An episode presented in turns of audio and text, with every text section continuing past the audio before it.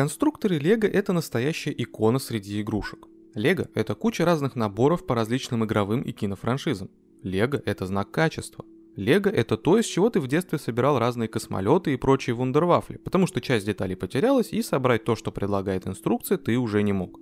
Лего – это те самые детальки, наступив на которые ты рискуешь потерять сознание от болевого шока. И это все я говорю не потому, что Лего заплатили нам за рекламу, а жаль, мы были бы совсем не против, а потому что это легендарные конструкторы. Их даже использовали ученые для проведения экспериментов на МКС в 2011 году. Да ладно эксперименты, Лего это биониклы в конце концов. А появилось это все благодаря бедному датскому плотнику аж в 1932 году. В общем, давайте разберемся, как с помощью маленьких пластиковых кирпичиков датчанин построил свою империю, чем отличились и прославились конструкторы Лего и в какой момент они стали культовой игрушкой, которую хочет каждый мальчик от 5 до 45 лет. Создатель легендарного конструктора родился в небольшой деревне Фильсков в 1891 году. Олег Кирк Кристиансен был десятым ребенком в бедной фермерской семье, и его жизнь не обещала быть легкой. Кристиансен получил среднее школьное образование и в 14 лет устроился на фабрику, где обучился столярному делу.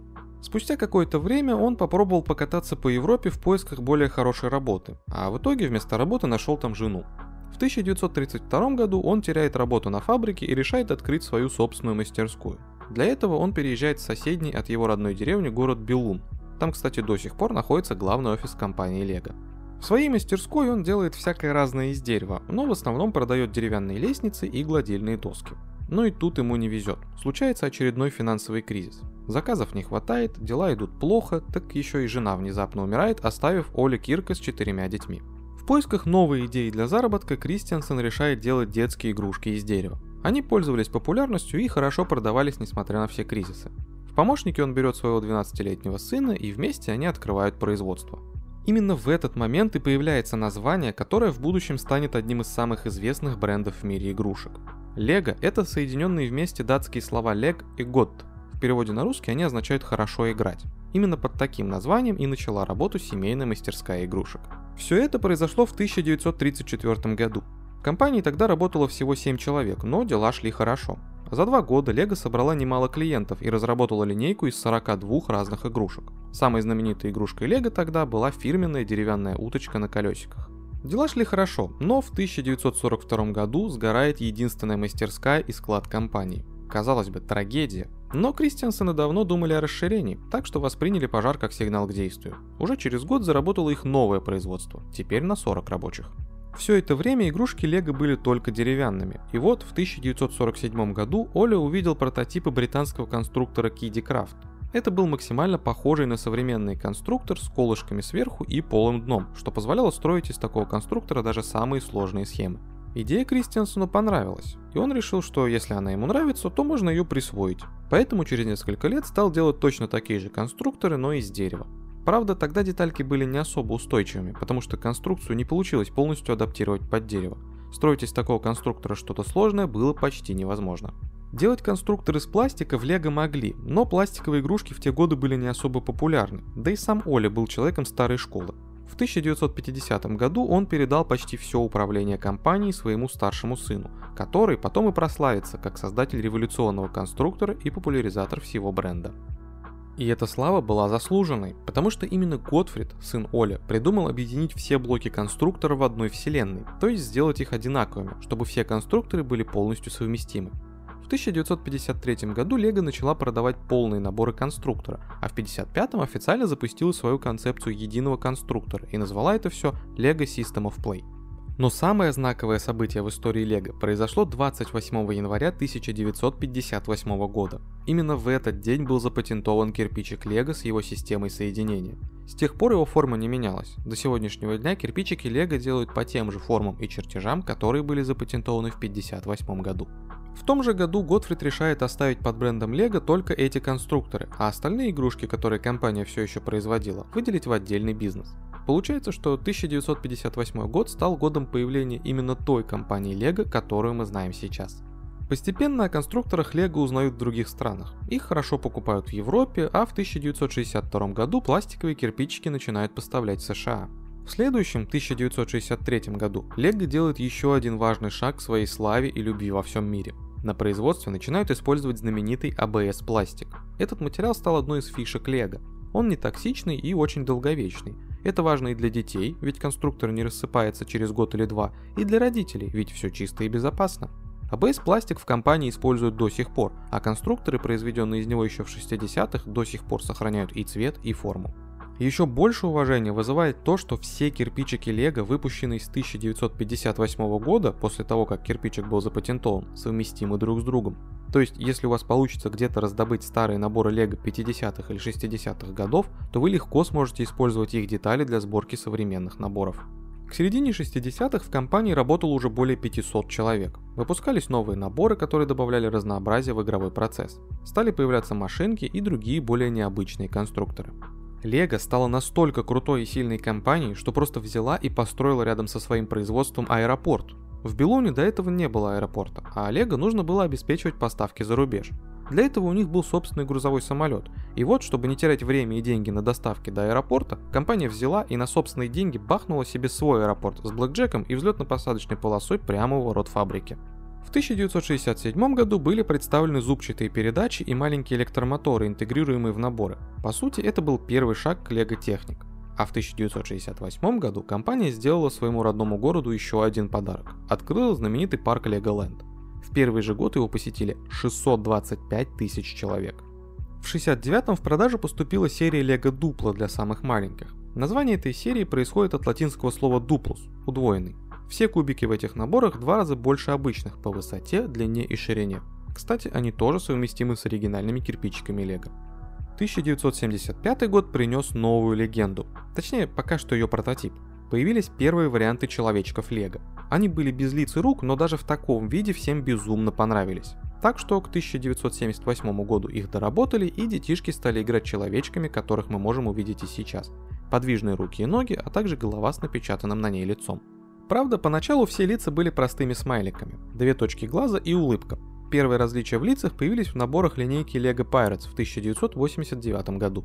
Появление человечков сделало вселенную Лего более живой и реалистичной. Теперь по улицам Лего Сити ходили горожане, стены Лего Касл патрулировали рыцари, а космические корабли из Лего Space обрели пилотов.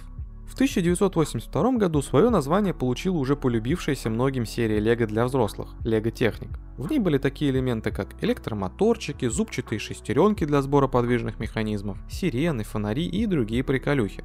А ближе к 90-м Лего вообще создали серию наборов для конструирования роботов с собственной программной платформой Lego Mindstorms. Казалось бы, все идет очень круто, но в 90-х компания столкнулась с серьезным кризисом. Причин для него было несколько. Во-первых, стали набирать популярность видеоигры, а традиционные игрушки, в том числе и Лего, отходили на второй план. Во-вторых, Лего долгое время щедро покупала недвижимость и вообще тратила много денег на то, что в итоге не окупалось. Ну и третья причина. В 90-х компания стала делать упор на серии наборов по популярным кинофраншизам. Выходили конструкторы по мотивам Звездных войн, Гарри Поттера, Спанч Боба и многих других популярных вселенных и персонажей.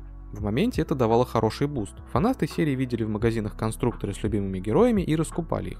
Но довольно быстро они теряли интерес к Лего. В итоге продажи падали и нужно было как-то выбираться из этой неприятной ситуации. Кьольд Кирк Кристиансен, внук основателя компании, решает передать руководство наемному директору. Впервые за 72 года существования компании начинает рулить кто-то не из семьи Кристиансенов. И, надо признать, новый директор понимал, что делать. Помимо чисто финансовых решений, таких как сокращение штата и перенос производств в страны с дешевой рабочей силой, новый руководитель полностью изменил концепцию развития Лего. При нем стали расцветать новые серии Лего, например, легендарные Биониклы. Про них мы рассказывали в отдельном выпуске, ссылка на который будет в описании. Биониклов знает каждый, чье детство прошло в 2000-х годах. Также компания стала делать большой упор на современные развлечения. Началась разработка видеоигр и фильмов по различным вселенным Лего. Самыми популярными были уже зарекомендовавшие себя Звездные войны, но и другие игры от Лего пользовались популярностью. Сейчас Лего это не просто бренд, не просто марка конструкторов. Это история, это своя вселенная, свой стиль. Выпущено уже столько наборов и создано столько серий, что легко подобрать конструктор буквально для любого человека, будь то школьник начальных классов или солидный дядя лет 45.